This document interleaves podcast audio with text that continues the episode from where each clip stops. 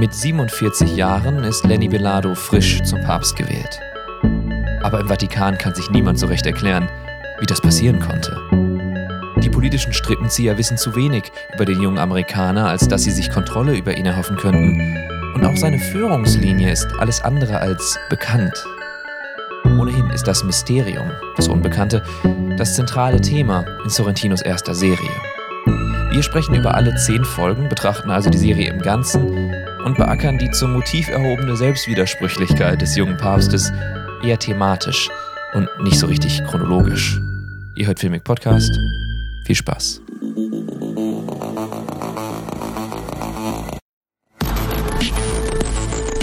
Ich finde es bezeichnend, dass von Anfang an diese Machtspielerei genauso wahrscheinlich ist, zumindest ist das erstmal meine Herangehensweise, wie das tatsächlich der Heilige Geist, Jude Law, eingesetzt hat. Und alle sind in diesem Film, also auch die Kardinäle sind ja wahnsinnig säkulär, dass da jemand wirklich in voller Ernsthaftigkeit sagt, der Heilige Geist, ist auch für die schon genauso befremdlich, wie es jetzt für uns erscheint. Und trotzdem wird damit, äh, ja, so, wird das so als so eine Möglichkeit irgendwie in den Raum gestellt. Ich weiß nicht, wie du das wahrgenommen hast. Ja, irgendwie wirkt es fast manchmal ein bisschen wie so eine Ausrede, ne? Weil ja. eigentlich ja klar ist, dass der Voyello immer so die, die, die Fäden in der Hand hat, sag ich mal, und alles so dirigiert im Hintergrund und man den Eindruck hat, dass alles bis zu dieser Wahl halt recht geordnet war und vorher stellen auch fest, wer gewählt wird. Und äh, irgendwie waren jetzt dann alle überrascht und sind nicht so ganz glücklich damit. Und dann wirkte das auf mich halt erst wie so eine Ausrede, weil so, ein, so einen großen Unfrieden will da keiner stiften, wenn man jetzt sagt, du bist schuld, weil du den gewählt hast, sondern äh, ja, irgendwie hatte ich auch das Gefühl, dass nicht diese ernsthafte religiöse Möglichkeit ist, im Sinne von, dass da jetzt wirklich einer daran glaubt, dass da der Heilige Geist geherrscht hat oder gewaltet hat. Aber das finde ich sehr interessant. Also ich finde es äh, äh, aus zwei Richtungen sehr interessant. Einmal, weil es ja schon direkt setzt, dass die meisten Leute gar auch selbst im Vatikan nicht äh, oder da, da ein bisschen mit Fremdeln daran zu glauben, dass Gott tatsächlich wirkt in der Welt. Also was auch immer für ein Konzept von Gott die dort haben, äh, ist es ein ein, wahrscheinlich so ein intellektuell existenzielles. Da gibt es auch noch ein Gespräch mit dem äh, noch viel älteren, Kal ich glaube, der heißt Caltanissetta, aber Namen werden gar nicht so oft genannt. Der sehr lang gewachsene ältere Kardinal, der auch immer ähm, damit rum, rumläuft. Aber da komme ich gleich drauf. Also es, entweder sie haben so eine existenzielle Konzeption von Gott oder irgendwie sowas Intellektualisiertes, aber es ist immer das von wegen, wir Menschen machen den Kanal irgendwie auf, wir, wir müssen irgendwas anfangen mit mit, und sei es unserer Sterblichkeit und unserer Hoffnung oder was auch immer. Und die beste Denkfigur ist Gott, wie auch immer, und verbunden mit all den Riten und, und all der äh, Geschichte, die da dran hängt. Aber es, dass jemand, es ist immer der Gott, der nicht, es ist nicht der Gott, der zu uns kommt. Und das zeigt sich eigentlich ja schon in dem der Heilige Geist Ding, was du meinst. Das kann ja, dass der, dass der jetzt jemand von oben wirklich wirkt und eingreift in unsere Moment, dass das eine völlig absurde Position ist. Und dieser abwesende Gott ist dann, da kommen wir sicherlich noch äh, länger drauf, ja eines der zentralen Themen äh, des, des, Films. Ja. Was wollt, du wolltest noch was einwerfen zwischendrin oder habe ich dich jetzt, bin ich dir jetzt über den Mund gefahren? Achso, nee, ich wollte nur sagen, dass ich diesen, ähm, ich habe den Namen jetzt auch nicht im Kopf, mhm. der ältere große äh, Kardinal, wie sehr sympathisch war. Weil der irgendwie wirkte wie, als ob der es so durch, durchschaut hat mhm. schon, aber jetzt nicht mehr wie der, der jetzt damit rumspielt, aber halt irgendwie auf eine Art dann doch recht weise ist und irgendwie zwischendurch gute Tipps hat. Das stimmt. der andere, aber ich finde ja. den äh, Voyello auch sehr, also ich finde da wenige Leute also in dem Sinne unsympathisch. Selbst Jude Law, also selbst Papst Pius XIII. Auch er ist ja erstmal angesetzt als jemand, mit sehr vielen ähm, Gegensätzen. Das ist auch wieder so ein zentrales Ding. Wir haben bei Sorrentino jetzt schon so oft beobachtet, dass es immer wieder darum geht, dass man, dass man da Gegensätze gegen, äh, gegeneinander hält und sich niemals auch nur auf eine Seite schlägt, sondern immer irgendwo dazwischen schwimmt, mal total in das Lächerliche überschlägt und dann total in das Ernste. Auch das ist wieder da. Und bei Jude Law äh, ist es ja auch so. Also der, der ist ein riesiges Machttier, wo man dem, dem so teilweise für, für Episoden lang nicht glaubt, dass er an irgendwas glaubt. Man denkt sogar, der wäre es kommt, das habe ich auch mal vorher gesagt, du bist nicht der Papst, du bist der Teufel. Ich weiß nicht genau, ob Tommaso ihm das sagt, der etwas dümmliche ähm, der dort den, den Beichtstuhl führt äh, im, im Vatikan. Aber, und gleichzeitig hat man manchmal die Momente, wo man sagt, okay, du bist wirklich ein Heiliger. Und auch die sind nicht psychologisiert oder so. Und das ist wieder das, was wir bei Sorrentino so oft sehen. Wenn, ihr, wenn, wenn Lenny Wunderheilungen vollbringt oder auch den, den Tod von, ich glaube, wie, wie heißt sie, äh, Schwester Antonia, glaube ich, oder Anton, ja, Schwester ist, oder Schwester, ist Antonia? Antonia, die mit dem Wasser, ne? Ähm, ja. äh, da den auf, ja. vor, den, vor den ganzen Trucks irgendwo auf einem, auf einem Parkplatz ihren Tod herbeibetet, ne? Das ist ja nicht, das ist ja nicht zweideutig, sondern das ist, also es ist eindeutig so erzählt und das ist wahr. Das ist auch wahr. Und dann stehst du jetzt da und hast eben nicht den Ausweg, ähm, diesen Charakter in eine Richtung oder in die andere zu bewerten, zu sagen, äh, realistischer Film und die ganze Wundersache ist alles nur existenzialistisch zu verstehen und irgendwie so als quasi Metapher für irgendwas anderes, sondern äh, du stehst dann da. Und dementsprechend fällt es mir dann auch sehr schwer, den äh, irgendjemanden da unsympathisch zu finden, weil, weil das ständig in alle möglichen Richtungen ausschlägt. Und ja, das, das stimmt schon, ja. ja. Was ich interessant finde, ist eigentlich, dass, ähm, dass so diese, diese Stimmungslage irgendwie jetzt schon auch so eine gewisse Kurve hat und am Anfang ja auch wirklich ähm, man einen Einblick erhält oder halt diesen fiktiven Einblick in den Vatikan, wo man aber, zumindest wo ich mir gedacht habe, also das ist, glaube ich, schon ein, ehrlicherer Blick oder ein Blick, der zutreffender ist, als wenn man jetzt da irgendwie super schön die Gärten, alle verstehen sich gut und mhm. beten sechsmal am Tag und alle sind ja, super fromm sind sie wahrscheinlich schon, aber ähm, so quasi, weil, weil man ja wirklich sieht, dass, ja, wie gesagt, dass da irgendwie total der Gossip ist und irgendwie ständig irgendwelche Verleumdungen und irgendwie ähm, sind da sehr viele sehr egoistisch und, und machthungrig. Das trifft ja nicht nur auf, ähm, auf äh, Jude Laws Charakter zu, also auf Lenny. Und das finde ich so interessant, weil er wirklich so diese Sachen, äh, also diese, ja, Wunder, wenn man so will, oder halt diese, diese positiven Effekte irgendwie erst so später langsam mhm. eingebaut werden, sag ich mal. Das stimmt. Am, am, am Ende kommen sie ein bisschen mehr hervor. Mhm. Wobei also am Ende gibt's ja wirklich so, so zwei, drei Momente, wo ich wirklich dachte, das sind jetzt echt sehr schöne Momente und das jetzt auch, wenn man jetzt nicht unbedingt irgendwie stark gläubig ist. Und äh, das hätte ich jetzt irgendwie nach den ersten zwei, drei Folgen nicht so wirklich mhm. vermutet, dass das noch äh, so so möglich ist, sag ich mal. Also was mir aufgefallen ist, ist, dass ich beim ersten und beim zweiten Mal die Serie schauen komplett unterschiedliche Haltungen eingenommen habe, auch zu den gleichen Szenen. Und das spricht natürlich wieder zu diesem, diesem Extrem und diesem Schwankenden, aber es widerspricht so ein bisschen vielleicht, dass, dass es da wirklich so eine Linie gibt, wo man sagt, am Anfang glaubt man ihm nicht und dann in der Mitte glaubt man ihm ein bisschen mehr und denkt, also denkt an das nee, Schöne das, und das also Heilige, so, sondern es ist wirklich ja. für, für mich für mich hat sie sich das so dargestellt, als ob es, als ob es immer mal wieder auch so ein bisschen je nach Stimmungslage im Zuschauer und ähm, sich wandelt. Wandeln kann, auch schon direkt vom An von Anfang an. Ähm, natürlich gibt es einige Sachen, wie zum Beispiel diese Wunderheilung oder so, wenn die dann gezeigt wird und die wird dir für wahr gezeigt, dann gibt es jetzt nicht, wo ich sage, das ist ja eine Lüge oder so.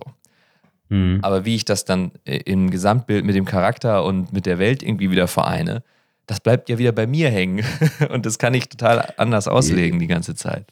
Ja, das stimmt. Aber ich hätte schon das Gefühl, dass, also die, das, was die tun, in den, also die Taten von den einzelnen Leuten sind am Anfang schon tendenziell stärker mhm. Negativ mhm. behaftet, sag ich ja, mal. Ja, zum Beispiel Spencer, der sich dann irgendwie da umbringen will und ähm, dass die ja, noch versuchen, genau noch die diese, Machtspiele, diese Machtspiele ja. wo sie streiten. Also ja, das stimmt. Oder halt wirklich diese, diese Verleumdung und der Gossip und dann Lenny äh, versucht direkt irgendwie gegen Voyello irgendwie Informationen mhm. zu bekommen und irgendwie so ein bisschen zu integrieren und und Voyello versucht das wäre andersrum gegen Lenny, also da ist ja irgendwie nicht so viel Positives bei zu finden. Das stimmt. Aber es ist jetzt wirklich nicht so, also das meine ich jetzt nicht, dass man jetzt so äh, quasi wirklich so eine Wendung hat und am Ende ist alles toll. Also das auf jeden Fall nicht. Ja. Aber es stimmt ja. schon, man hat diesen, man kommt in diesen Einstieg rein. Es gibt, glaube ich, was, lass mich nicht lügen von der Zeit. Ich habe nur äh, die Überschrift gelesen, weil ich dann dachte, komm, scheiß drauf. Ein Papst wie Trump war dann die feuilletonistische Aufbereitung äh, oder der Titel für den feuilletonistischen Beitrag der Zeit über diese Serie, die eben rauskam. Und wo er dann eben sehr reduziert wurde auf dieses, okay, leeres Charisma und einfach nur Hardline, irgendwas, äh, wo, nicht, wo nicht viel hintersteckt.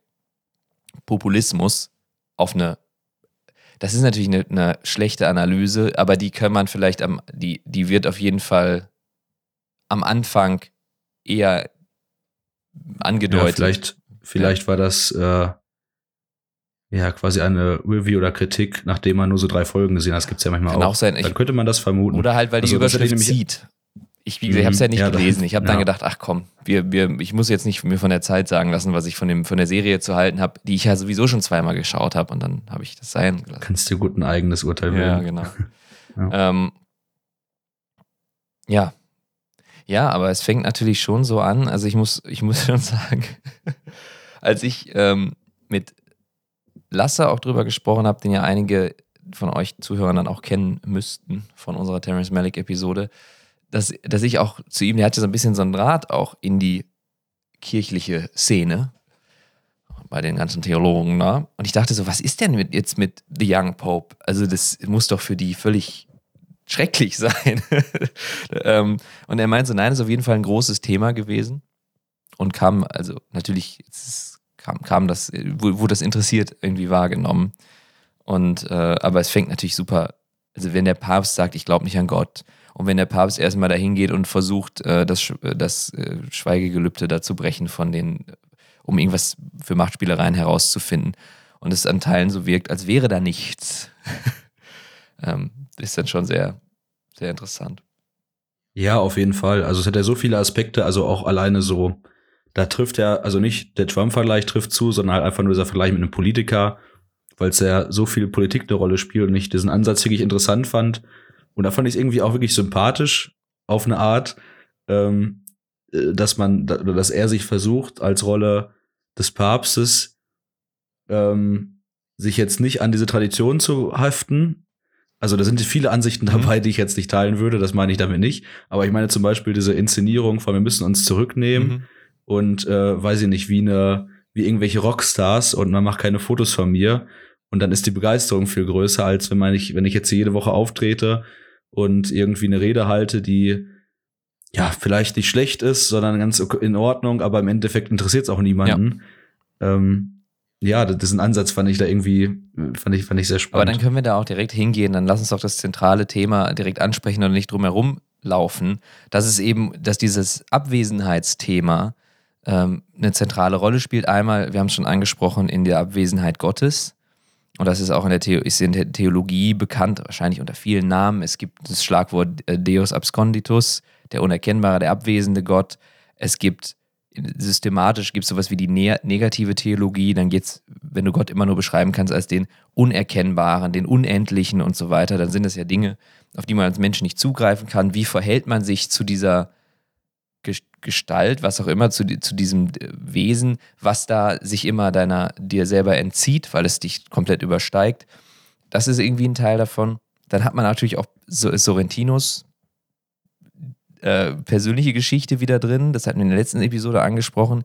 Lenny ist nämlich, äh, ja, er sagt immer, er ist weise. Man weiß es nicht so ganz. Die Eltern haben ihn relativ spät zur Adoption freigegeben, werden dargestellt so als mega Klischee-Hippies, die einfach keinen Bock mehr hatten. so. ähm, ja, und, die, und darum geht es dann, da, darum können, darüber können wir ja dann einfach auch mal reden. Also das, das Abwesenheitsthema, das ihn da irgendwie betrifft. Was dann ja auch, was sich dann auch wieder in seiner eigenen Inszenierung niederschlägt, deswegen kam ich drauf. Und da auch eine ganz gute theoretische Behandlung findet, zusammen mit seiner Marketing-Expertin, der er erstmal, mit der er dann quasi zusammen dieses Konzept wirklich auch formulieren kann. Die Leute haben, die Leute sind viel geiler auf das Unbekannte als auf das Bekannte. Und das hat, das hat dann auch wieder seine zwei Ebenen. Es ist auf einmal ist es seine Macht, die er damit dann auch ausübt. Ich glaube, es gibt ein Gespräch mit dem Prime Minister ähm, von Italien, der sagt hier, der Lenny fährt jetzt seine Hardcore-Linie, keine, äh, keine Schwulen mehr äh, ins Priesteramt, wenn das bekannt ist.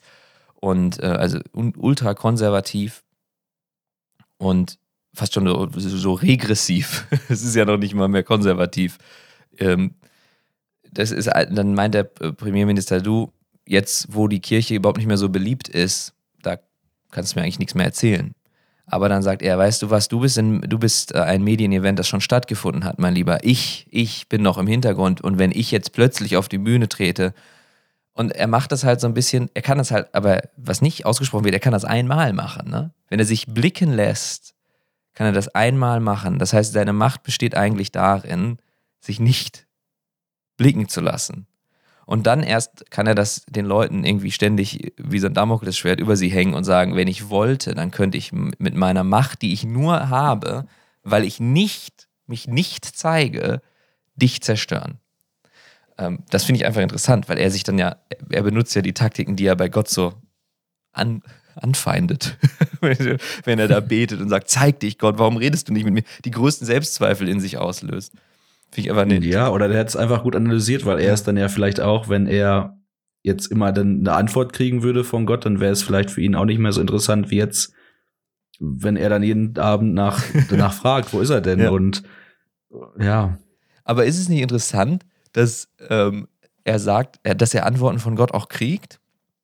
Und dass ihm das auch nicht, also das macht es ja noch verwirrender. Das ist ja das Interessante. Man, man meint die ganze Zeit, den Dialog zu verstehen, der in dem Film passiert, so, so sehr der auch schwankt zwischen zwei Extremen, Anwesenheit, Abwesenheit und, und Ernst und, und Unernst und Lüge und Wahrheit, Da meint man so, ja, ja, aber äh, es, darum, darum geht es ja, da kommt keine klare Antwort. Und dann betet er, dass die Schwester Antonia stirbt und die fucking nochmal stirbt. Und er hat die Wunderheilung auch wirklich gemacht. Und äh, all sowas. Und dann fragt man sich, und dann steht er da und denkt sich, das ist ja jetzt noch komplizierter. so, ich weiß auch nicht. Ich finde es einfach lustig, dass man da gar nicht rauszukommen scheint. Und, ja, das stimmt. Also ist es wahrscheinlich ist es einfach diese Komplexität von Glauben irgendwie einfach sehr gut dargestellt, oder? Also ja. ich weiß gar nicht, irgendwie ist es wirklich schwer, da jetzt so tiefgreifender irgendwie reinzugehen. Ähm, aber ich denke mich einfach so, also, ja, ähm, dass wahrscheinlich halt diese Zweifel, äh, das ist vielleicht ja auch das, wo, wo Lasse dann vielleicht mehr sagen zu konnte. Ähm, also wahrscheinlich ist das ja auch ein Thema jetzt, wenn man wirklich jetzt irgendwie Priester ist, was ja irgendwie schwer ist, das anzusprechen, weil wenn man sagt, ja, ich bin gerade selbst am Zweifeln, ist dann irgendwie auch komisch. Mhm. Ähm, aber ich glaube, es gehört ja wahrscheinlich wirklich dazu. Also gerade bei Lenny ist dann ja wirklich dieser Extreme, was du gerade sagtest, dass er ähm, irgendwie wirklich tatsächlich irgendwie Wunder vollbringen konnte durch Gottes Hilfe. Und ähm, ich sag mal, äh, die letzten beiden, also die Schwangerschaft und äh, der herbeigeführte Tod von Schwester Antonia, die waren ja jetzt ja wirklich dann später in seinem mhm. Leben. Aber die Wunderheilung von der Mutter von Schulfreund, da war er ja wirklich dann, weiß ich nicht, äh, noch Jugendlicher ja, halt. Ja. Ähm, also da hat er ja sehr früh schon diese Kraft irgendwie mitbekommen. Ähm, gleichzeitig hat er ja wirklich dann, merkt man ja so einen extremen, ja, einen extremen Struggle halt noch mit diesem, mit dieser Abwesenheit von seinen Eltern und dass er irgendwie die unbedingt einmal wiedersehen möchte und äh, wahrscheinlich spielt dann auch noch eine große Rolle, dass er auch nicht weiß, was mit denen ist, also ob die überhaupt noch leben. Wahrscheinlich wäre es für ihn vielleicht sogar einfacher, wenn er wüsste, dass die, dass die gestorben sind mhm. oder dass sie halt noch leben. Ja.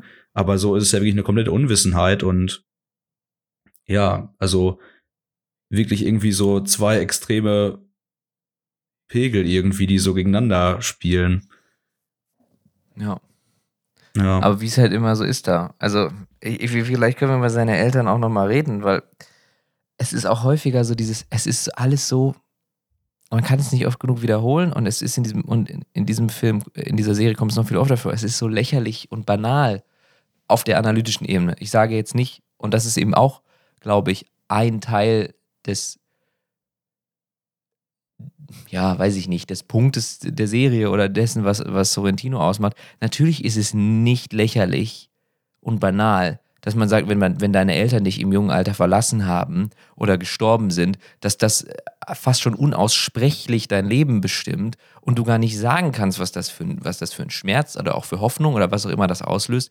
Es ist so, das ist so ein Totalverlust, sowas, sowas total melodramatisches, dass es schon fast durch seine Ernsthaftigkeit ins Lächerliche abrutscht und du dann nicht, dich nicht mit kommunizieren kannst. Und dass das irgendwie, naja, das ist dabei und, und du hast es eben trotzdem ich erwische mich immer wieder bei, ich mich wie lächerlich, ach komm. Und dann redet er dann mit Spencer irgendwie drüber und Spencer sagt so, ach, du willst doch nur, du hast ein psychologisches Problem mit der Abwesenheit deiner Eltern und das machst du jetzt zu deiner ganzen Theologie. Das ist doch völlig kindlich und naiv und, und so. Und es stimmt auch, ich dachte, das kann ja nicht sein, dass das jetzt wirklich nur Psychologie ist. Und manchmal sitzt er auch da und weint und sagt irgendwie, oh, meine Eltern, warum denn meine Eltern?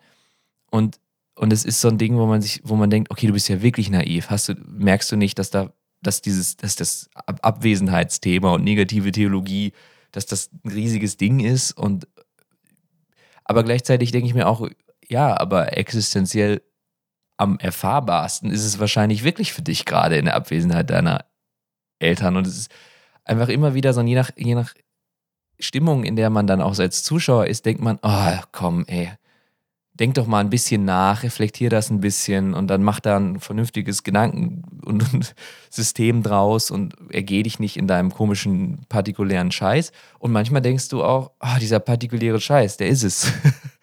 und das finde ich einfach, ähm, ja, das, das finde ich einfach interessant dabei. Also so vieles ist so ja, ich, da. Ja, das ja. stimmt. Aber ich finde das auch, also auch von der, von der Bildsprache her oft, also, dass man wirklich was du gerade sagst, Szenen hat, wo man sich denkt, so, ja, jetzt, also, wo es wirklich ein bisschen ins, ins Lächerliche abdriften kann, aber gleichzeitig auch quasi ähm, dann diese Darstellung teilweise so überhöht wird. Also ähm, es gibt ja einen so Moment, wo Lenny, ähm, das ist glaube ich auch seine erste Ansprache, wo er die, die übt und dann so quasi träumt, wie wie er die Ansprache hält und dann äh, ist es erst am Regen und dann kommt so Sonnenschein mhm. und irgendwie, also es ist total überhöht. Und am Ende bricht er das, bricht er die Rede ab und dann fängt es tierisch an zu gewittern. also, ja, aber das ist auch wieder Sorrentino dann, das ist dann. Aber war das im Traum? Das hat damit auch sehr viel arbeitet. Also das, der Sonnenschein war im Traum, okay. meine ich. Ja. Oder in seiner, ich weiß nicht, ob er schläft oder entweder in seiner Vorstellung ja, oder im Traum. Ja, sowas. Genau, ja. Ja, ja, genau. Es, es, gibt immer wieder so Sachen, die dann auch, die dann auch als, als realistische Szenen alleine schon keinen keinen Sinn ergeben. Ne? Es gibt auch eine Szene, die finde ich einfach, es ist ein bisschen, das ist jetzt wieder nicht mehr so systematisch, wobei es zu dieser Banalitätsaussage Aussage passt, wo er plötzlich all die alten Päpste trifft. Da sitzt er da Stimmt, am langen ja. Tisch und all die Päpste tauchen auf und er sagt, äh, ja, sagt mir doch irgendwie das, die, das in eurem ganzen Leben, das, was, Schlauste, was ihr mir sagen könnt. Das, ähm, und, und dann sagt irgendwie, ich glaube, der St. Nikolaus soll er sein. Sieht auf jeden Fall so aus. Ähm, sagt dann sowas wie, ähm, bevor du oder noch viel wichtiger als in Gott zu vertrauen, ist in dich selbst zu vertrauen. Also so richtig, so ein richtig abgeschmackter Kackspruch. Und dann meint auch Lenny, also das ist ja eine banale Plattitüde. Und dann meinen die, ja, banale Plattitüden sind unglaublich wahr wir sind Macht. Macht ist eine banale Plattitüde. Und plötzlich ist es auch so, dass, dass Klischees wahr sind, ist ja selber schon ein Klischee, dass man das so sagt.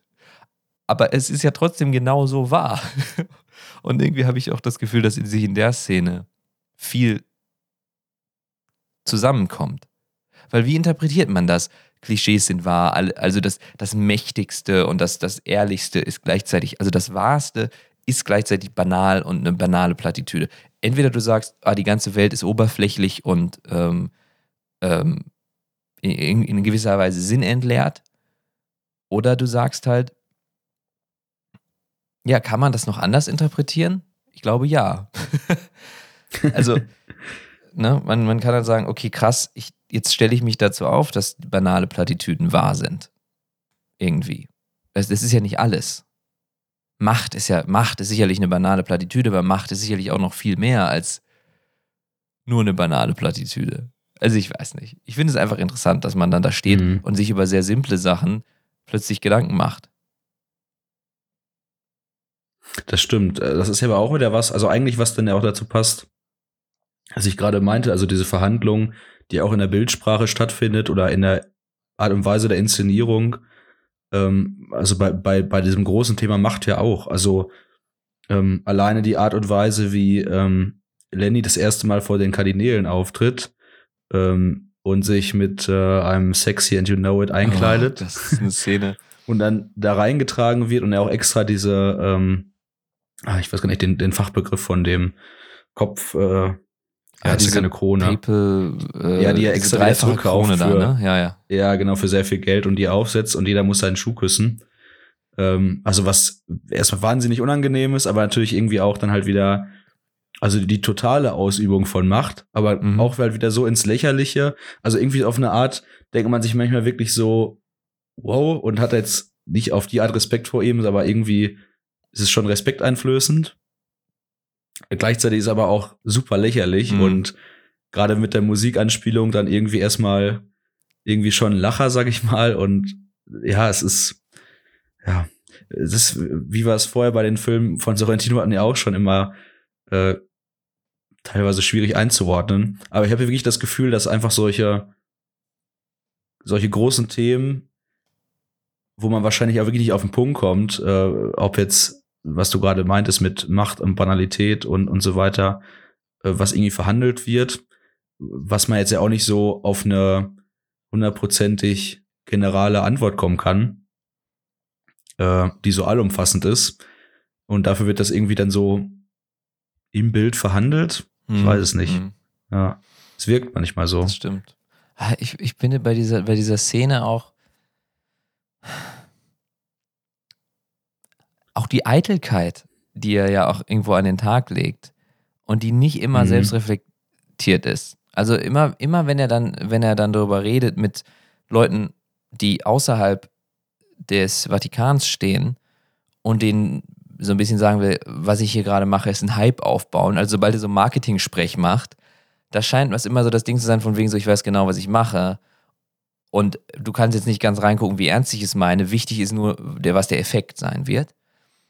Aber wenn er für sich alleine ist und wenn er irgendwie ständig mit irgendwie den, den der, ich meine, das sein, sein weißes Gewand ist immer makellos und er guckt auch immer mit so ein bisschen, mit so ein bisschen Duckface und ey, da denkt man sich auch schon wieder, du, so ein eitler Fatzke, so ein bisschen, was ihn auch, was ihn unsympathisch macht, wenn man ihn aber zehn Folgen lang dabei anguckt, denkt man wieder, ach, so ist er halt, unser Lenny. ich weiß es auch nicht. Ja. Ja, das stimmt. Ich, ist, interessant ist dabei auch so generell, was da für ein, ich sag mal, Selbsterhaltungstrieb drin steckt. Also von allen Personen. Mhm. Irgendwie er äh, muss sich dann selbst erhalten als Papst und irgendwie geht's ja auch manchmal oder oft gar nicht so um die Sache. Also vielleicht habe ich dann so später manchmal wirklich mehr das Gefühl, weil das dann auch wirklich konstruktiver wird, wo er in, in Afrika ist und diese äh, dieses wundervolle Frieden, Friedensplädoyer hält. Mhm. Ähm, oder zum Beispiel diese letzte Rede, bevor er dann umkippt, ähm, über die das junge Mädchen, was dann heilig oder selig gesprochen wird, äh, das so Kinder erzählt, Mhm. wer, wer Gott ist. Ähm, aber vorher geht's ja wirklich einfach nur eben darum, also sich selbst zu erhalten in der Position des Papstes und erstmal am Anfang wirklich so eine, so eine Machtstruktur aufzubauen, dass er enge Vertraute hat, wie halt Sister Mary, die direkt eine wichtige Position kriegt. Ähm, gleichzeitig so solchen Leuten, die einem, die ihm gefährlich werden könnten, so wie Voyello, irgendwie nachzuspionieren, einfach nur die ganze Zeit zu wissen, was so Mhm. abgeht, dass er nicht irgendwie hintergangen werden kann. Gleichzeitig die Strategie generell von ihm, was, was die Position der Kirche oder des Vatikans angeht, ist ja auch nur darauf ausgelegt. Also es geht ihm oder selten ja irgendwie darum, ähm, ja wirklich jetzt konstruktiv jetzt irgendwie was zu, zum Mhm. Glauben beizutragen, sondern auch diese Marketingkampagne dient ja in erster Linie wirklich nur dafür, um halt erstmal so quasi die, die Gunst des Vatikans wieder irgendwie emporzuheben. Und damit verbunden ist ja jetzt gar nicht unbedingt, hatte ich das Gefühl, irgendwie so eine, ja, eine Verbindung zu Gott, dem Menschen näher zu bringen. Hm, also das weiß ich nicht, weil da dachte ich mir Nee, schon wieder ab und an, ähm, dass er die, die Kirche, zumindest wird ihm das ja auch von Voyello gesagt, äh, verliert unendlich viele Fördergelder und Spendengelder und ähm, Mitglieder, dadurch, dass er diese harte Linie fährt. Und er sagt dann ja auch in seiner, als er dann äh, endlich die ganzen Kardinäle anspricht, wo er sich auch lange drum bitten lässt, dass es, dass es jetzt, in, dass die Kirche zu sehr einfach nur so Nettigkeiten vollbracht hat, dass die Leute irgendwie sagen, oh ja, die Kirche ist ungefährlich und da kann man sich irgendwie mit, da kann man mal nett mit denen irgendwie sich blicken lassen, sondern dass man jetzt wieder zum Glauben zurückkehren muss und dass man jetzt also wirklich fanatische Gottesliebe wieder betreiben muss. und dass es eben überhaupt gar nicht Aufgabe der Kirche ist, sich irgendwie wie so ein Fähnchen im Wind den Wogen der Zeit hinzugeben, gemischte Metapher, tut mir leid, und äh, äh, sondern dass man sagt, nein, wir halten jetzt ganz klar zu den Dogmen und die Dogmen sind eindeutig. Also es ist eindeutig in der katholischen Kirche. Du kannst, wenn du äh, Homosexualität ist, äh, ist ein No-Go. also es ist jetzt nicht so, dass du deswegen erhang, erhängt wirst oder so, aber es wird schon gesagt, gerade auch, also Homosexualität, wenn du sie auslebst und dann wirst du gesagt, so wir, wir lieben äh, also Gott, äh, Jesus liebt alle und ist für alle gestorben, auch für den Sünder, aber die Sünde ist immer noch schlecht. Solche Sachen zum Beispiel. Und irgendwie habe ich dann auch schon das Gefühl, ich weiß nicht, ob ich es ihm ganz abkaufe, gerade weil sein eigener Glaube immer wieder so als so ungefestigt dargestellt wird, was dann ja auch wieder diese Diskrepanz ist. Ich denke, jeder Hardliner, selbst so ein politischer Führer oder sowas, wird ja in seinen privaten Momenten nicht ständig fanatisch sein. Und diesen, dieses, diese seltsame Dissonanz zwischen, ich fahre mega die harte Linie, aber natürlich bin ich privat selber sündig und nicht perfekt. Das ist, das ist einfach eine interessante Spannung. Aber trotz alledem möchte ich, möchte ich halt irgendwie sagen, es, es ist eine Position, wo ich denke, ich glaube, er würde gerne, er würde gerne ja, so also, sehr glauben und so, dass er das Dogma wirklich mit voller Überzeugung fahren kann. Viel lieber als dieses Larifari-Ding, was, wo er sieht, die Kirche hat komplett ihr Profil verloren und damit auch der Glaube. Mhm.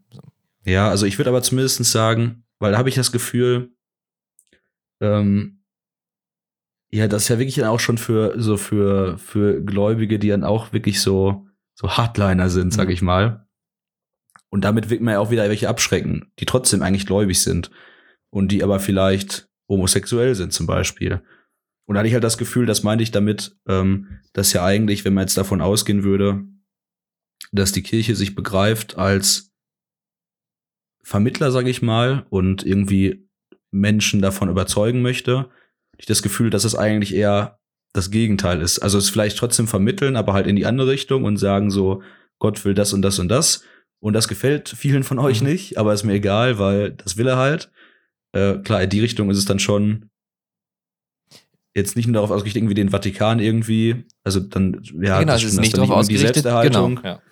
Aber es ist zumindestens, ja, es ist ein bisschen beides, weil irgendwie will er damit ja schon diese also sagt er schon, dass das schon dazu dient, irgendwie diese Macht zu verstärken. Also sagt er ja, was du eben meintest in dem, ähm, in der Diskussion mit dem Premierminister von Italien.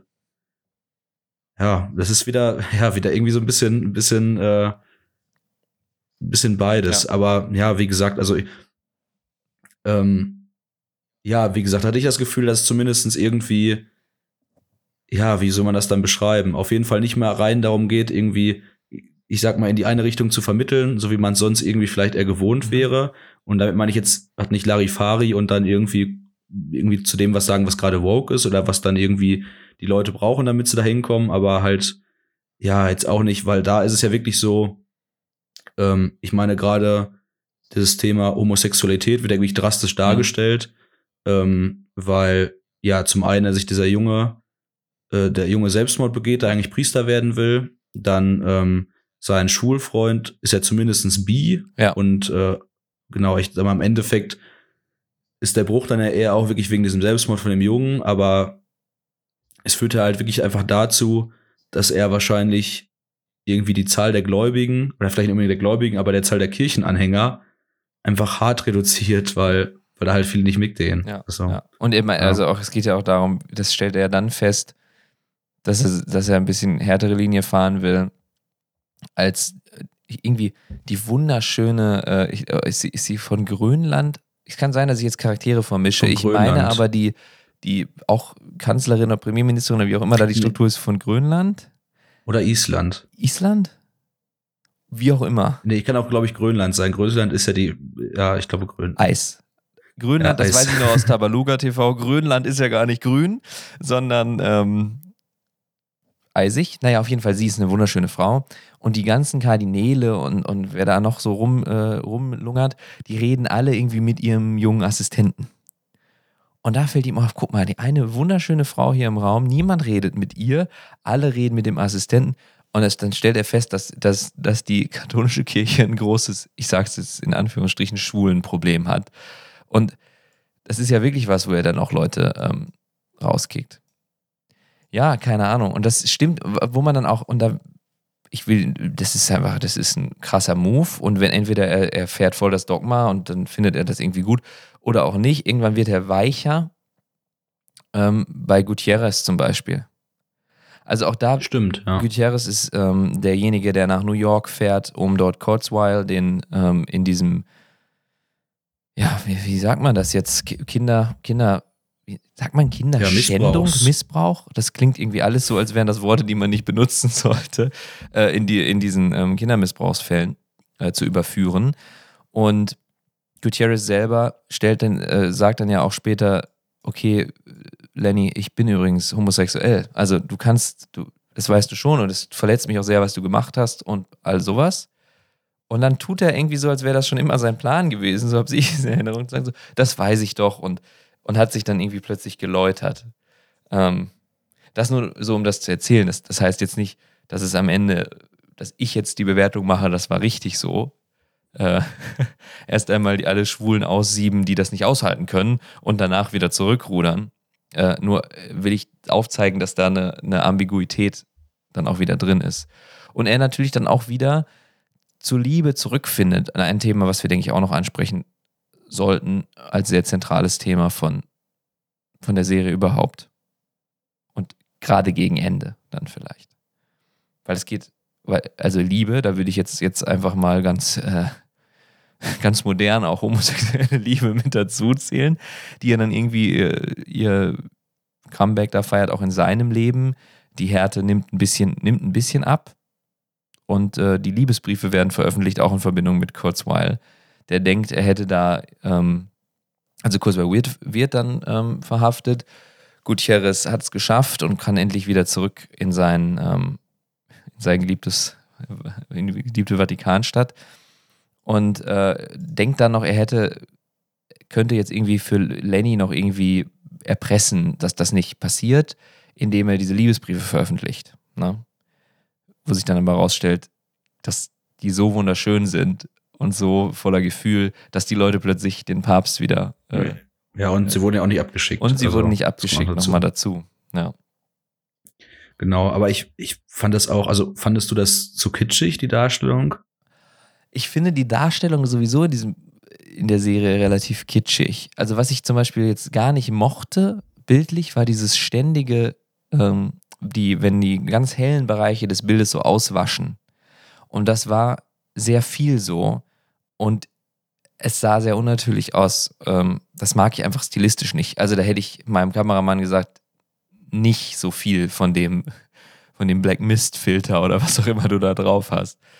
Ähm, und deswegen hatte vieles für mich sowieso so einen Anklang von übertriebener Kitschigkeit, gerade die so, so Flashback-Szenen. Aber, oder was meinst du? Meinst du eher die, die andere Aspekte der Inszenierung? Oder meinst du den Text äh, selber? Ich meine jetzt ganz speziell, also diese Szene. Aber ich bin für sowas immer ein bisschen, ich, was ist bisschen? Ich bin eigentlich schon ziemlich empfänglich dafür, gerade wenn das vorher, ähm, gerade was jetzt Lenny angeht, man hat, man sieht ihn oft in den ersten Folgen dass er doch recht hart sein kann und irgendwie schon ziemlich fies zu einigen Menschen oder halt diese, diese harten Dogmen irgendwie fährt und ähm, ja, also dieses, ich meinte die Szene, das ganz am Ende von der Folge, wo die veröffentlicht werden, wo er quasi aus dem Off, mhm, wo er die liest, die, die, wo er die liest ja. und man sieht dann, äh, man sieht dann ja auch seine Jugend, also die die Angebetete scheinbar, die dann erwachsen ist und Kinder hat und das dann irgendwo, ich weiß nicht, im Fernsehen sieht mhm. oder sowas oder im Radio hört ähm, und man sieht, ähm, ja, ich muss immer den Namen nachschauen, Esther, die schwanger geworden ist, mhm. glaube ich, am Strand, wo er das Bild ja noch hingestellt ja, hat. Und dann mit dem Heli wegfliegt. Äh, ja, genau. Dass, dass sie absichtlich in ihrer Wohnung hängen lassen haben, wo er ganz ja. schön traurig drüber war. Und das fand ich irgendwie sehr ergreifend. Aber ich habe mir gedacht, so, ja, ich glaube, das kann auch sehr kitschig rüberkommen. Mhm. Aber ich fand irgendwie, fand ich es ein bisschen passend, weil ja, wie du schon sagst, irgendwie es ist vieles kitschig inszeniert und irgendwie aber auch, was wäre jetzt das Gegenteil von Kitsch, so negativen Kitsch, weißt du, wie ich meine? Also nicht so, nicht so, so, so melodramatisch, sondern halt so vorher das mit so einer Härte, aber nicht so eine Brutalität, sondern halt irgendwie wirkt das ja auch wieder kitschig, mhm. nur halt nicht positiv ja, gemeint. Ja, und da fand ich, passte das dann so rein, als ob so ein Pendel so umschlagen würde, einmal von so total boshaft in so, ach, das, da, ach, ach, da geht ja. einmal das Herz auf. Aber das fand ich auch, ähm, ich, ich habe mich davon mitreißen lassen. Ich fand aber auch, das lag daran, dass ich den Text ähm, mochte. Also es war schön geschrieben, super stimmt. gut gelesen. Ja, definitiv. Und genau, also es ist jetzt nicht nur die, genau. Und der war total, also da kann ich, da habe ich jetzt nicht oh, die Oszillation zwischen Lächerlichkeit und Ernst gespürt, sondern da hatte ich eben dieses Ding von, okay, das ist jetzt mal ausnahmsweise, also die, die Liebe und das irgendwie die Frage, so sind wir jetzt verlorene Seelen oder, oder sind wir gefundene Seelen und was finden wir denn überhaupt und wer findet uns und ob das die Liebe und dann, dann kannst du auch über die Liebe Gottes oder Liebe zu Gott oder Liebe zu deinen Mitmenschen und ist es am Ende das Gleiche. Na, na, na. Ähm, das, das ist vielleicht schon so der, der eine wirklich ernste Kern, also und, und, und unzweideutige Kern da drin. Und deswegen hatte ich da auch, das habe mich da auch von betreiben lassen, wo das bei anderen Reden nicht so sehr war. Also bei, du hattest die Friedensrede kurz angesprochen in Afrika die ich nicht so krass fand. Also als ich mir beim ersten Mal gehört habe, habe ich gedacht, das kann nicht sein Ernst sein. Weißt du, und wie dann auch, also die Reaktion der Leute ist auch immer ein bisschen übertrieben. Also, ja, aber ich fand eigentlich genau da, fand ich das, wenn man sowas, also wenn es wirklich scheiße aussieht und man sieht da ja vorher wirklich viel, irgendwie auch Leichen. Mhm. Also es ist ja wirklich kurz sehr hart, wo die ähm, quasi vom Flughafen ja. zu Schwester Antonia fahren. Und dann dachte ich mir so, das ist auch sehr kitschig und es ist ziemlich platt, aber vielleicht liegt manchmal auch in dieser Plattheit dann irgendwie auch ja, irgendwie so eine, so eine Wahrheit oder es ist manchmal einfach wahrscheinlich empfänglicher, als wenn jetzt dann nach Jahren des Bürgerkrieges und nach wie vielen Toten eigentlich hinkommt und dann zehn Minuten erzählt und man schläft halb ein und das ist immer noch sehr, ähm, ja, eine sehr politische Rede, also wenn man jetzt auch kein zu sehr irgendwie auf den Schlips treten will. Und das war ja einfach wirklich, vielleicht auch keine, deswegen mal eher ein Friedensplädoyer, mhm. äh, was irgendwie jeder ergreifen findet, aber es ist natürlich da auch wieder sehr viel Kitsch. Also die Kinder spielen da rum, die Soldaten haben Tränen in den Augen, das ist schon klar. Ja, ja. Aber auch da hatte ich das Gefühl, beim ersten Mal, als ich das geguckt habe, habe ich gedacht, oh mein Gott, wie lächerlich. nicht, weil ich sag, denke, Frieden ist nicht gut, sondern ja, einfach nur. Wie lächerlich ist das denn? Ja. Äh, oder wie unrealistisch oder so, das, das meine ich überhaupt nicht. Sondern, sondern äh, die, ob der Inszenierung und der gewählten Worte und wie, wie, wie, mit was für einem Pathos da eben diese Banalität vorgetragen wird, ohne das irgendwie anzuerkennen, dass es eine Banalität ist, das fand ich irgendwie schwach. Und gleichzeitig beim zweiten Mal schauen habe ich dann gedacht, ja, aber im Kern ist es, ist es wahr. Und dann habe ich, und plötzlich habe ich auch gespürt, wieder der, der immer Staatsoberhaupt, der da die Finger bei allen möglichen schrecklichen Taten im Spiel hat und sich da eine goldene Nase verdient, während sein Land äh, im, in Ruinen steht, wie der dann sagt, okay, du bist, für, du bist dafür verantwortlich. Ich will dir nur mal kurz sagen, dafür bist du verantwortlich. Jeder von uns ist dafür verantwortlich, jeder von uns kann aber auch für was Besseres verantwortlich sein. Und dann hat es, dann hat es gecatcht für einen für einen Moment. Ich glaube, es ist immer die Frage, auf welcher analytischen äh, Ebene du dich da bewegst und, und ob du gerade eher abstrakt, im Abstrakten denkst oder ob du gerade für dich persönlich denkst in deinem persönlichen Leben, ob du das wirklich als einen Appell an dich ranlässt, der für dich bedeutet, weil was bedeutet es für mich, für Frieden verantwortlich zu sein? Ähm, das sind alle möglichen Entscheidungen, die ich falsch oder richtig treffen kann. Wenn ich das annehme, okay, aber wenn ich da oben stehe und ich denke wirklich über Kriegsgebiete nach, und dann denke ich wieder so, ja, okay, wie lächerlich. Ja, wie auch immer. Aber die Liebe, mhm. die Liebe ist auf jeden Fall wichtig und zentral. Irgendwie. Ähm, genau, was ich gerade noch vergessen habe, äh, als ich meinte, in den ersten Folgen sieht man das nicht so, ist irgendwie auch nicht ganz richtig. Ähm, es gibt ja vorher die, die Szene, wo quasi, wo Yellow die ähm, Esther quasi erpresst, mhm. dass äh, sie sich, oder sie quasi Lenny so weit verführt, dass er irgendwie was Ungeschicktes macht, was die dann fotografieren können und gegen Lenny verwenden können, um ihn dann als Papst absetzen zu können. Und ähm, ja, äh, irgendwie, er spricht dann mit ihr und ja, er sagt dann ja irgendwie, dass so sinngemäß, dass Priester ja auch Feiglinge sind und ich das, ich hab's mir Lenny aufgeschrieben. Sagt das, ne? I'm, Lenny, genau, mhm. I'm a coward like any priest und irgendwie ist es interessant, weil das fand ich jetzt so für mich persönlich jetzt nicht so, so berührend, aber hat zumindest das Gefühl gehabt, irgendwie spricht da eine große Ehrlichkeit aus ihm, die man sonst vorher gar nicht so gesehen hat. Also, wo man irgendwie zumindest erstmal merkt, dass da auch noch manchmal mehr hintersteckt, als einfach nur diese, die, diese, ja, ich sag mal, diese Eitelkeit und irgendwie so eine Wand, wo man gar nicht hinterkommt. Und es berührt ja auch Voyello sehr, dass er erstmal von diesem Plan abrückt. Ja. Ähm, ja. Also, das muss ich auch sagen, wenn man sich ernsthaft damit auseinandersetzen will, was es bedeutet, gerade in der katholischen Kirche, also nicht mit, mit, im, im Zölibat zu stehen und, und Priester zu sein und äh, dort auch aufzusteigen äh, in die Ränge, in, in die Lenny offensichtlich aufgestiegen ist, dass das ein, da wird viel drüber geredet und es ist ein interessant, es ist einfach eine besondere Psychologie auch. Und Lenny sagt es auch, es ist ein besonderer Club.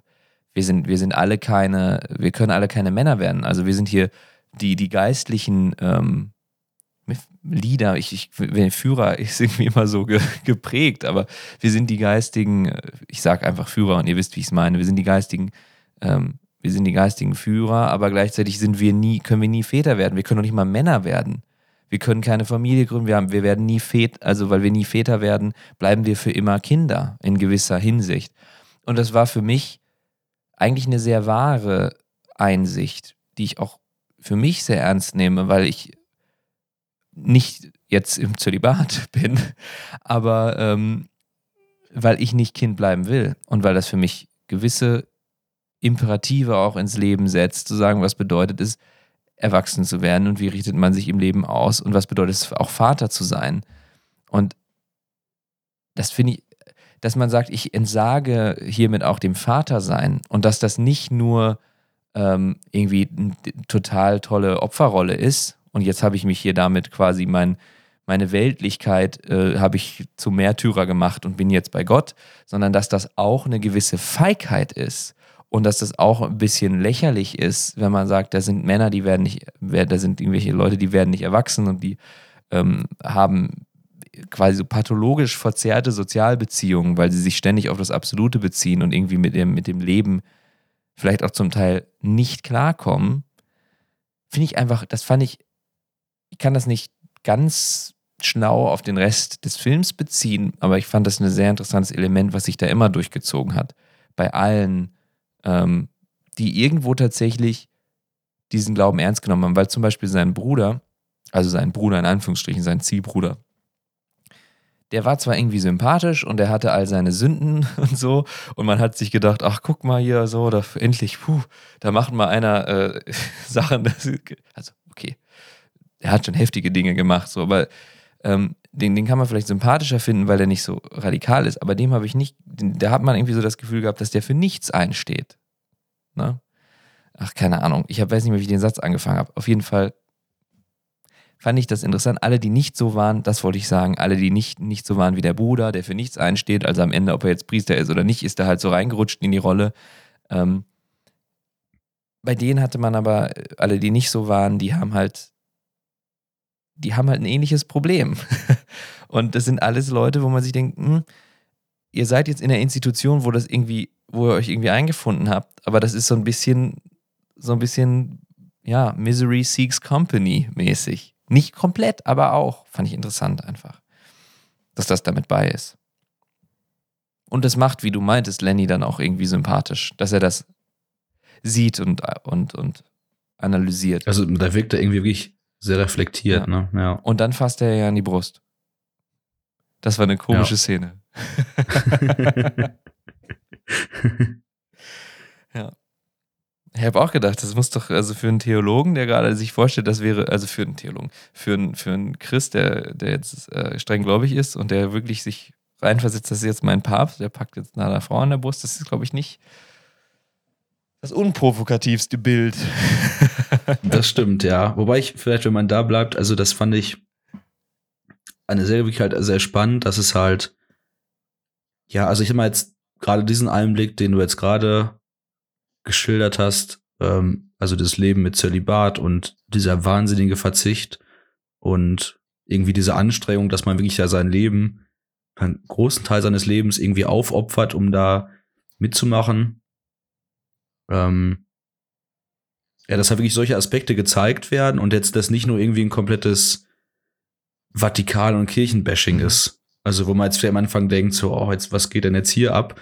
Und äh, aber irgendwie wird das, ja, irgendwie wird, wird gut irgendwie beides gezeigt. Also man sieht so die großen Probleme, es wird ja auch dann dieser Missbrauchsskandal behandelt, ähm, man sieht Intrigen und wie viel Politik am Endeffekt dahinter steht, ähm, aber halt auch solche ja, kleinen menschlichen Momente, die dann auch irgendwie gar nicht so klein sind, weil das ja wirklich ein, wenn man überlegt, ich weiß nicht, wie viele Priester es gibt, aber es werden ja schon wahrscheinlich einige auf der Welt, wahrscheinlich einige, einige Tausende sein. Ja. ja, genau, die ähm, diesen Struggle wahrscheinlich haben. Also vielleicht empfindet der eine das mehr als eine Aufopferung als der andere, aber ich denke mal, gerade wenn man jetzt jung Priester wird und noch 60 Jahre zu leben hat, dann kommt die Frage wahrscheinlich irgendwann doch schon mal auf. Ähm, genau, jetzt habe ich auch den Faden verloren, wo ich eigentlich hin wollte. Verdammt. Also ich könnte was sagen zum ähm, Zölibat und den jungen Priestern. Ach so, nee, warte, jetzt fällt ja, wieder okay. ein. Ich meinte, was diesen Einblick angeht, weil du gerade sagtest, ähm, dieses, das wird man als strenggläubiger Christ dann auch mindestens komisch finden, wenn man so ein Foto sieht, wo der Papst einer Frau auf die Brust fasst. Äh, natürlich da auch wieder interessant, dass man jetzt den Zusammenhang dann ja auch nicht sehen würde. Und in dem Zusammenhang hat er sie ja, hat sie ihn ja auch gar nicht verführt, sondern also nicht direkt, äh, also es war jetzt ja nicht so eine ein sexueller Hintergedanke bei ihm, dass er ihr, dass er ihr an die Brust fasst. Ja. Genau, was ich als Einblick noch spannend finde, dass wirklich oft gezeigt wird, dass das einfach auch normale Menschen sind. Also wie die, wie, wie er mit seinem ähm, Bruder ähm, in Jogginganzug irgendwie nachts ja, rausgeht, ja. irgendwo in eine Bar. Oder wo er irgendwo hinfährt und in der Tankstelle ist. Und die Leute sind dann da und wollen ihn sehen. Oder das Spannendste fand ich eigentlich immer, wo Yellow in seiner riesen Luxuswohnung, wie er auf YouTube äh, Fußballszenen von Maradona guckt. Maradona auch wieder, müssen wir mal. Ja, ja, Stimmt, genau. Ja. Und äh, was spielt er noch? Spielt er Billard? Das weiß ich, ich glaube Billard, ja. Ja, genau, ich glaube auch. Und das fand ich halt so komisch. Und dann manchmal, also, ja, Avoyello ist eh nochmal speziell, also, ja. Ja, man könnte. Ich fand da wirklich noch witzig, weil ich das gerade im ja. Kopf habe. Also, weil die, der Humor von äh, Sorrentino ist ja eh, spielt ja eh eine große Rolle, ist auch teilweise recht strange oder makaber. Und da fand ich, das ist schon immer ziemlich schwarzer Humor. Da läuft ja der, dieser dunkel, das dunkelhäutige Kind durch seine Wohnung und dann sagt er irgendwie zu ihm, hier, pass auf den Teppich auf, der kostet mehr als das BIP deines Landes. so, Junge, ey, ja. Ja. Einfach diese, diese kleinen Einblicke in so das Leben von einem, von einem, äh, so einem Kardinal, wenn er dann abends auch zu Hause ist und irgendwie einfach Freizeit ja. hat. Fand ich sehr witzig. Und irgendwelche und Fußball guckt und solche Sachen. Ja, ja genau. Ja, man könnte über vieles reden. Ähm, aber ich, ich wäre fast, ich habe auch noch Sachen auf der Liste. Die Liebe haben wir nur angesprochen, es ist auch in Ordnung. Die dicke Frau bei Gutierrez, die Musik, ein paar gestalterische Sachen. Aber ich, ich bin eigentlich ganz zufrieden, wie wir es halbwegs zusammenhalten konnten, über zehn Episoden in, auf einem, in einem zu sprechen und wäre auch okay damit, es dabei zu belassen, Darius. Ich weiß nicht, wie es bei dir aussieht. Mhm.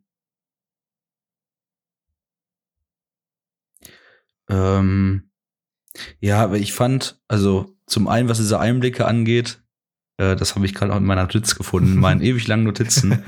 Ähm, da auch super, wie, wie man merkt, dass es halt für Lenny einfach ein Job ist, wo der keinen Bock drauf hat. Also sowas wie, ah, du musst heute Nachmittag doch die Kinder durch hier, durchs Vatikan führen und, oh, nee, wirklich. und dann wie, wie gelangweilt er die, diese Taufen da macht und dann sagt zu jedem immer das Gleiche, ja, du kommst, kommst nach deiner Mutter, siehst aus wie sie. Komm, ja, oder, ja, ja, genau, und dann die auch ein dunkelhäutiges Baby, also irgendwie. Ja, adoptiert, glaube ich, und dann sagt er irgendwie. Ja, genau, aber er sagte trotzdem das Gleiche und sagt er irgendwie, ja, ihr wisst ja, wie es gemeint ist. also das fand ich irgendwie auch gut, dass der Papst manchmal auch einfach keinen Bock hat. Ja, ja. Irgendwie auf seinen Arbeitstag. Ja, und das ist genau. passt ja mit dem zusammen, was du meintest. Und das hat man auch wieder ja. so ein Sorrentino-Ding. Du hast einmal dieses Heiligen-Ding, auch häufiger, wo die Leute nicht als echte Person auftreten, in Anführungsstrichen. Und dann wieder dieses sehr Private. Und beides steht in, mhm. in voller voller Glanz äh, da. Ähm, und es ist jetzt nicht irgendwie so dieses, oh ja, und eigentlich die Wahrheit ist irgendwo dazwischen oder so, sondern mal ist das voll wahr und mal ist das voll wahr. Und dazwischen schwingt es die ganze Zeit. Ja. Mhm. Ich finde uns eigentlich das Ende noch kurz ganz schön. Ähm, ich weiß nicht, wenn du Lust hast, noch kurz so darüber zu die, sprechen. Du, die Rede, die du ja schon angesprochen hattest, in, ne? Oder? Genau, werden nur ganz kurz angerissen. Also genau, wo er in Venedig ist und ähm, die Rede hält über die ähm, selige Johanna, ähm, wo er dann quasi erzählt, wie sie erzählt hat, wer Gott mhm. ist und ähm, ich bekomme die Rede auch nicht mehr ganz zusammen, aber ich fand es sehr schön, weil das wirklich darauf anspielte, mehr, was du eben gesagt hast, äh, dass man vielleicht auch dann Gott in seinen Mitmenschen äh, findet. Also irgendwie, ich habe mir nur aufgeschrieben, Gott smiles ja. und äh, irgendwie da konnte ich auch sehr gut mit relaten, weil das jetzt auch nichts, weil es ja wirklich was ist, was was ich eben meinte, was vielleicht eher eine Verbindung zu Gott aufbaut, wenn man jetzt die Kirche als Vermittler betrachtet, als irgendwie zu sagen, äh, Homosexuelle sind scheiße und äh, weiß ich nicht was. Ja. Ähm, genau, fand ich auf jeden Fall sehr schön. Ich fand es nachher wieder interessant. Äh, er bricht dann ja zusammen und ähm, dann baut sich ja so eine Wolkenform auf, die so ein bisschen aussieht wie, wie Jesus, der so die Arme mhm. ausbreitet. Und dann fährt die Kamera so hoch, als ob der irgendwie das wäre jetzt dann quasi der Cliffhanger, wenn man jetzt nicht weiß, wie es weitergeht, als ob er quasi in den Himmel aufsteigen ja, würde. aber so, so wirkt es so für mich. habe ich es auch gelesen. So. Also ja. natürlich, das fand ich wieder echt kitschig, aber halt so die Seele entflieht in den Himmel und auch, dass er dann da getroffen wird am Ende. Ja. Ich hatte das ein bisschen das Gefühl, aber da ist auch wirklich immer die Frage, durch dass Sorrentino so diese wilde Mischung aus Ernsthaftigkeit und Humor hat, dass man immer jetzt auch nicht ganz genau weiß, ob es jetzt möglich ist, das so eins zu eins zu interpretieren, mhm. weil wie du sagst, für dich wirkt es dann schon wieder fast ein bisschen lächerlicher. Ich bin für sowas immer empfänglicher, deswegen gehe ich, geh ich da oft erstmal mit. Ja. Ähm, aber ja, irgendwie dachte ich, vielleicht ist es wirklich ganz schön, wenn man jetzt auch die Serie als ein äh, als eine abgeschlossene Handlung sozusagen begreift und jetzt nicht die zweite Staffel oder die andere Serie The New Pope mit reinnimmt. Ähm, ja, dass es irgendwie wirklich für ihn aussieht, als ob der wirklich jetzt an einen Anpunkt, also nicht um die Erleuchtung gefunden hat, aber für ihn einfach einen inneren Frieden. Also er bricht dann ja auch zusammen, wo er seine Eltern in der, in der Menge sieht und die drehen sich um. Also ist jetzt nicht keine Begeisterung, mhm. hört sich eher mehr an wie eine Enttäuschung, aber trotzdem habe ich das Gefühl, als ob jetzt diese Abwesenheit und diese Suche irgendwie ein Ende gefunden hat für ihn. Und damit dann irgendwie vielleicht dann auch ja, sein Leben sozusagen damit beendet ja, ist. Ja. Eventuell. Eventuell, genau. Das wird, also, ja. weil ein Ende gefunden, das würde ich immer nur sagen, wenn er dann wirklich sterben sollte. Weil es wäre natürlich, ja. das wäre ein richtiger Sorrentino-Move, wenn nach der ganzen Dialektik zwischen Anwesenheit Abwe durch Abwesenheit und so ähm, plötzlich, ja, hier, Gott, Gott ist da. jetzt hat er ihn erkannt, jetzt hat er die Erleuchtung, jetzt zeigt er sich allen und jetzt sagt er dir Punkt für Punkt, äh, wie, man, wie man gut äh, und, und ehrlich und im, im Heiligen lebt. Das wäre natürlich. Äh, mhm. Ja, ich fände jetzt aber dann noch nicht mal, dass ich jetzt das Gefühl hätte, dass er ihn gefunden hat, sondern dass. Ja, das wäre vielleicht wieder aber auch so was sehr Religiöses, wo man, wo ich vielleicht dann sagen würde, was den Glauben betrifft, dass halt diese endlose Suche halt auch immer eine endlose Suche bleiben wird, aber du kannst halt einen Punkt finden, äh, wo du vielleicht merkst, dass die Suche auch nicht so relevant ist, weil du das vielmehr, da geht es ja auch in der Rede darum, vielleicht das in irgendwelchen Momenten findest und nicht das Gesamt, also nicht, also man denkt ja wirklich so, wo ist Gott? Und dann ist es irgendwie eine Person oder ein Moment, aber es sind dann manchmal eher vielleicht so kleine Momente, wo ich merke, da ist was. Mhm. Weißt du, was ich, ich verstehe, meine? was du meinst. Ich würde allerdings eher, ich weiß jetzt nicht, ob ich da jetzt meine Überzeugung mit rein interpretiere, wahrscheinlich, äh, nicht sagen, dass die Suche dann nicht wichtig ist, sondern einfach zu sagen, und da bin ich dann mit unserem alten Kardinal Kaltanissetta, dem langen äh, Älteren, der in, in einem Gespräch mit Lenny auch mal sagt, Lenny, du stellst alte Fragen. Es geht nicht darum, ob Gott da ist oder nicht oder so. Es geht darum zu beantworten, warum wir ihn brauchen. Und dass dieses, warum wir ihn brauchen, das ist die Suche. Also das ist einfach, es ist ein, es ist ein quasi anthropologisches Faktum, dass man sich mit gewissen, dass man sich einfach da mit der, mit der Frage nach dem, nach dem Sinn und nach dem richtigen und nach dem guten Leben und so weiter, was auch, wie auch immer man das dann fassen will, auseinandersetzt. Mhm. Und das würde ich jetzt einfach mal sagen, das ist die Suche, von der du gesprochen hast. Und dass diese ich Suche, nicht, ja. dass die Suche nicht wichtig ist, sondern dass die Suche das ist, was du hast. Und Genau, Äh, das ist ja. dann vielleicht aber eher die Frage, wie man die Suche definiert. Weil dann zumindest so dieser, äh, ich hätte jetzt die Suche eher dann darauf äh, bezogen, auf dieses, was du vorher sagtest, es geht nicht darum, ob er da ist oder ob er anwesend ist oder nicht. mhm. Genau, darauf hätte ich es dann bezogen. Genau, also nicht, dass es grundsätzlich nicht richtig ist, aber halt, ja, dass du dass jetzt diese nicht. Frage, ob jetzt, Ja. ob da jetzt jemand da ist oder nicht, das, das, äh, das jetzt nicht das Das ist Entscheidende nicht das Entscheidende. Aber dass man sagt, man muss, Genau. man muss schon ehrlich auch auf der Suche sein, man muss sich schon auch irgendwie ausrichten und sagen, es geht ja schon auch darum, ähm, wo, also wo, in welche Richtung bewege ich mich. Und zwar nicht in Richtung, ähm, ich schlage Kerben in die Welt und ich bin, äh, ich, ich setze mich nicht mit meinen Mitmenschen auseinander und ich bin wahnsinnig hedonistisch und, und suche irgendwie immer in dem kleinen glücklichen Moment und der Rest ist schreckliches Chaos äh, und Leid, sondern dass man sagt, nein, wir, wir, wir müssen schon auch Schritte in die richtige Richtung machen. Also man braucht irgendeine Ausrichtung. Also die Suche, die Suche soll im schlimm, besten Fall die Suche nach dem Guten sein und man darf nicht darüber, dass man sagt, ah ja, das, das größte Gute gibt es nicht, die komplette Suche aufgeben. Irgendwie, irgendwie so als Motiv. Ja, es ist ja auch nicht nur, also Suche ist ja auch nur, als ob man jetzt irgendwie von irgendwem was verlangt, sage ich mal, äh, in dieser Herangehensweise, dass man jetzt das in kleinen Momenten sucht, äh, ist man ja auch oft in der Position, dass man auch so geben kann. Hm. Also wo ich dann nicht suche, sondern in dem Sinne, sondern vielleicht jemand anderes, der sucht, dem irgendwie einen kleinen Moment schenke, weil ich irgendwie freundlich zu dem bin oder sowas. Genau, es ist ja auch keine, weiß ich nicht, Glauben hätte dann ja auch keinen Endpunkt. Das ist ja dann eher wie eine Art Dauerzustand, wo man wahrscheinlich dann wirklich immer auf eine Art Suche ist, aber vielleicht diese Suche halt nicht zu seinem Mittelpunkt stellen muss. Ja. Nach, also nach sowas äh, irgendwie. Wahrscheinlich, eigentlich wäre es dann ja auch wirklich so, wenn man jetzt wirklich hart danach suchen würde, wo Gott ist und wer Gott ist. Und man würde das wirklich so suchen, dass man sich denkt, mein Ziel ist es, dass ich jetzt nach oben gucke und dann ist da jemand. Ja. Äh, Oder ich gucke jetzt irgendwo in die Straße und dann steht da jemand, da steht dann Gott. Dann wäre die Suche ja auch beendet und dann wäre ja eigentlich auch dieser Sinn auch wieder verfallen. Ja. Also irgendwie ist die endlose Suche ja auch dann das, was ja, Ja. irgendwie eine Notwendigkeit, sag ich mal. Genau. Und am Ende Ja. bleibt es bei der, bleibt es dann bei der Liebe. Also es ist, man weiß es nicht, sind wir gefunden, sind wir, sind wir verloren, aber wir müssen. wir müssen lieben. So, das ist so das am Ende das Ding, was da kommt. Und ich glaube, es ist nicht leicht. Es ist nicht so, es ist auch eine Plattitüde dann, aber man sieht, man, man verfolgt vielleicht Lenny so ein bisschen dabei, auch wie er lernt. Nicht einfach nur die Leute komplett zu akzeptieren, also das Gegenteil wieder zu sein von dem, was er in seiner Hardline-Dogmatik macht, und alles wieder, weil das ist auch wieder so everything goes. So, ist wirklich jemanden zu lieben, ist auch sich für denjenigen zu interessieren, ist auch mitzuleiden, ist auch das Beste zu hoffen und schlechte Dinge vermeiden zu wollen. Also Liebe ist nicht abseits stehen und alles passieren und geschehen lassen, sondern äh, ist, ist Engagement. Und ähm, dass das irgendwie, irgendwie da noch mit reinspielt. Und ja, aber da, da kommt man wieder zu dem, zu, zu der Schwierigkeit, weil das sind banale Plattitüden und wenn jetzt jemand äh, betrunken ist und sich das anhört, der denkt sich, was sind das denn für Schlappschwänze? Was erzählen die für einen Schwachsinn?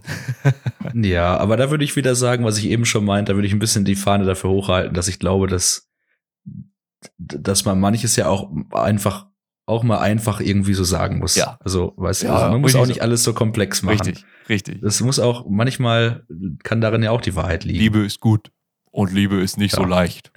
God smiles. ja, es muss ja auch, gerade was Glauben angeht, muss es ja auch immer sehr, man muss ja auch Emotionen catchen. Richtig. Und äh, wenn man das dann hochtheoretisch äh, in Reden irgendwie, äh, ja, Ja, dann, Dann ist auch nicht. Was ist damit schwierig. gewonnen? Das ist die Genau. Frage. In dem Sinne, oder? Ja. Gut. Äh, Ich habe noch. Äh, Nein, ich äh, denke, es ist ja relativ rund. Ich denke doch auch. Wir haben mit der Liebe geendet. Wir haben mit den letzten, äh, letzten zwei Worten geendet. Gott lächelt. Ich hoffe, Gott lächelt auch über euer Leben. Äh, bedanke mich bei dir, Darius. Es war mir eine Freude, wie immer. Und wir alle hören uns wahrscheinlich in 15 Tagen wieder. Arrivederci. Schaltet beim nächsten Mal auch wieder rein. Weiß ich gar nicht. Ist ja nicht, ist ja ein Podcast. Kann man da reinschalten? Ja klar, kann man da reinschalten. Ja. Hört beim nächsten Mal wieder rein. Bis dahin. Macht's gut. Ciao. Das war eine Episode Filmic Podcast. Jeden ersten und jeden 15. im Monat bieten wir neue Filmbesprechungen an. Also wenn es euch gefallen hat, dann seid auch beim nächsten Mal wieder dabei. Vielen Dank fürs Zuhören und bis dahin. Filmic Podcast wird moderiert von Darius Bierkölzer und Leon Münches. Produziert von Leon Münches.